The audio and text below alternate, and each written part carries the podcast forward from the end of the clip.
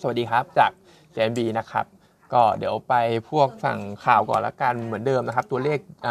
PPI ของอเมริกาเนี่ยออกมาต่ำกว่าคาดนะครับ ซึ่งก็เป็นอีกหนึ่ง indicator หนึ่งนะครับ ที่คนเขาใช้ดูกันเกี่ยวกับเงินเฟ้อ แต่ว่าอาจจะ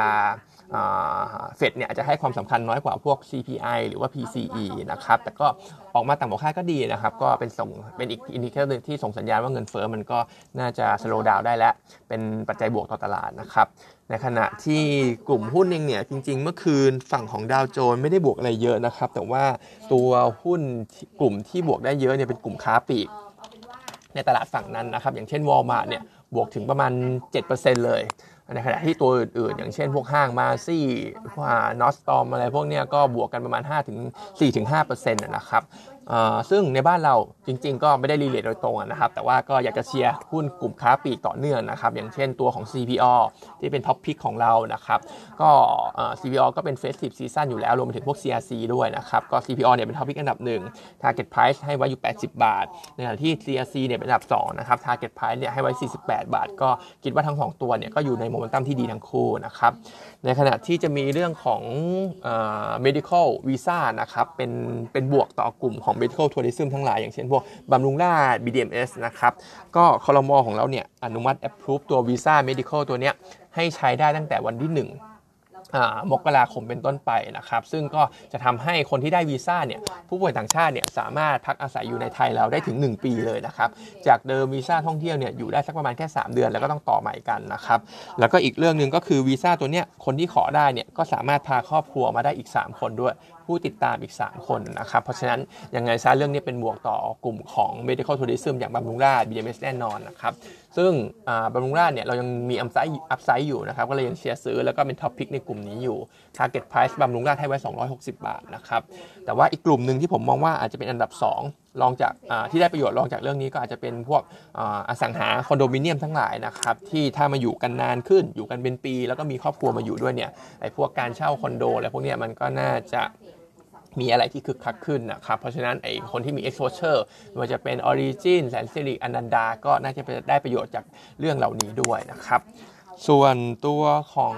paper นะครับไปที่ฝั่งซื้อก่อนก็จะมีตัวอย่างไทยประกันชีวิตนะครับ ที่นอกจากงบที่ออกมาดีแล้วเมื่อวาน analyst meeting เนี่ยก็โทนใน meeting ก็ถือว่าค่อนข้างเป็นบวกทีเดียวนะครับ margin อะไรต่างๆ เรื่องของยอดขายยังดีอยู่ทั้งหมดอย่างที่ว่าไปนะครับเบี้ยประกันใหม่เบี้ยประกันเดิมทำได้ดีทั้งหมด ในขณะที่ quarter สี่ก็เป็นหน้าขายของเขาด้วย เพราะว่าเป็น high season ที่เกี่ยวกับเรื่องของการลดหย่อนภาษี ก็จะเห็นยอดขายเนี่ยดีขึ้นเป็นปกติอยู่แล้วนะครับเพราะฉะนั้นราคาหุ้นตรงนี้ valuation ตรงนี้ก็ถือว่ายังถูกอยู่นะครับ ก็แนะนำซื้อต่อเนื่องกันไปสำหรับตัวไทยประกันชีวิตนะครับ target price เราให้ 21.2 บาท แต่ผมมองว่าก็คงต้องผ่านแนวต้านสัก 16 บาทได้ก่อน หุ้นถึงจะแรลลี่ต่อเนื่องนะครับ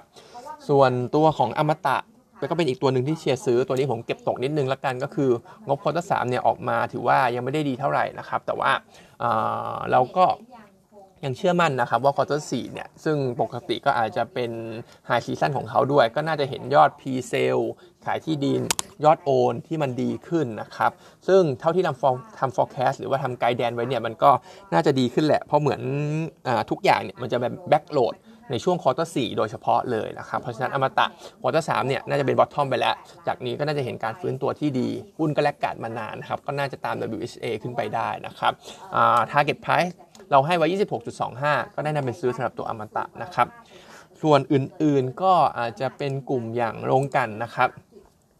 โรงกลั่นเองเนี่ย ตอนนี้ต้องบอกว่าดีเซล crack spread ดีกว่าที่เราคาดไว้ ยืนได้ดีเลยที่ประมาณ 42 เหรียญต่อบาร์เรลนะครับ ซึ่งเหตุผลตรงเนี้ยก็คงต้องบอกว่าเป็นเพราะในฝั่งของยุโรป supply ยังค่อนตึงตัวอยู่ เพราะว่าดีเซลเนี่ยก็เหมือนจะมีโรงกลั่นบางแห่งนะครับ ไม่ว่าในฝรั่งเศส รอตเตอร์ดัม ฮอลแลนด์ หรือว่าอย่างเช่นพวกอิตาลีเนี่ย มีการปิดเพราะว่าโดนประท้วง strike อะไรพวกนี้ไปนะครับ มันก็เลยทำให้กำลังการผลิตมันหายไป supply ฝั่งนั้นก็เลยค่อนข้างตึง และอีกเรื่องหนึ่งก็คือไอเอาซอที่คูเวตที่เป็นโรงกลั่นใหม่เนี่ยยัง ramp up การผลิตไม่ได้เต็มที่นะครับก็เลยทำให้ supply ทั่วโลกก็ยังดูตึงๆอยู่ ก็เลยทำให้ crack spread ดีเซลเนี่ยมันยังค่อนข้างดี แต่เราก็มองว่ามันเป็น short term นะครับเดี๋ยวทุกอย่างกลับมาได้ปกติปุ๊บมีการ ramp up กำลังการผลิตได้ เรื่องของการประท้วงหายไปรวมไปถึง export จากจีนที่มันเพิ่มขึ้นเนี่ยมันก็จะเป็นตัวกดดันตัวของ crack spread ดีเซล ต่อจากนี้นะครับเพราะฉะนั้นไอ้หุ้นหลาย ๆ ตัวที่ขึ้นมาเนี่ยเราก็ยังไม่ได้มองว่าพื้นฐานมันดีนะครับมันขึ้นมาในเรื่องของเทคนิคมากกว่า กลุ่มโรงกลั่นก็ยังเป็น neutral อยู่ TOP เนี่ยเป็นโฮเพราะว่าเวลูชันตึงและตัวของ SPRC ก็เป็นเป็นโฮนะครับเพราะว่ามีในส่วนของแก๊สโซลีนเยอะ ซึ่งแก๊สโซลีนเนี่ยมันค่อนข้าง weak นะครับในขณะที่ตัวของ GC ก็เป็นภาพเดิมก็คือถูกกดดันจากเรื่องของ petrochem นะครับ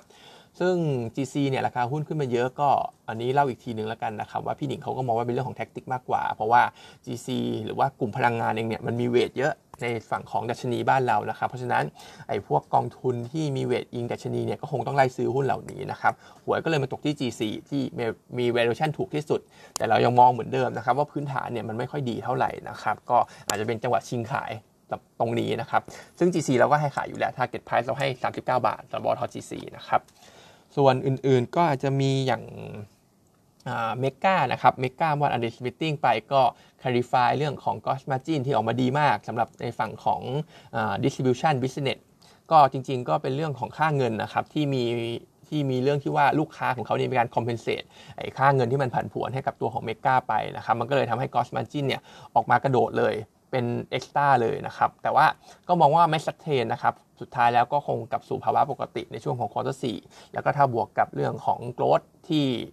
ไม่ได้ดูดีมากนะของเมกาด้วยเนี่ย เราก็แนะนำเป็นโฮอยู่เหมือนเดิม เป็นจังหวะชิง take profit ซะมากกว่าราคาหุ้นที่ขึ้นมานะครับ ก็ target price 51 บาท ในขณะที่ตัวของซิงเกอร์นะครับ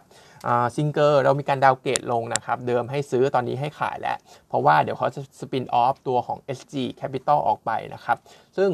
SG Capital เนี่ยปกติ contribute ในส่วนของ bottom line ให้ซิงเกอร์เนี่ยถึง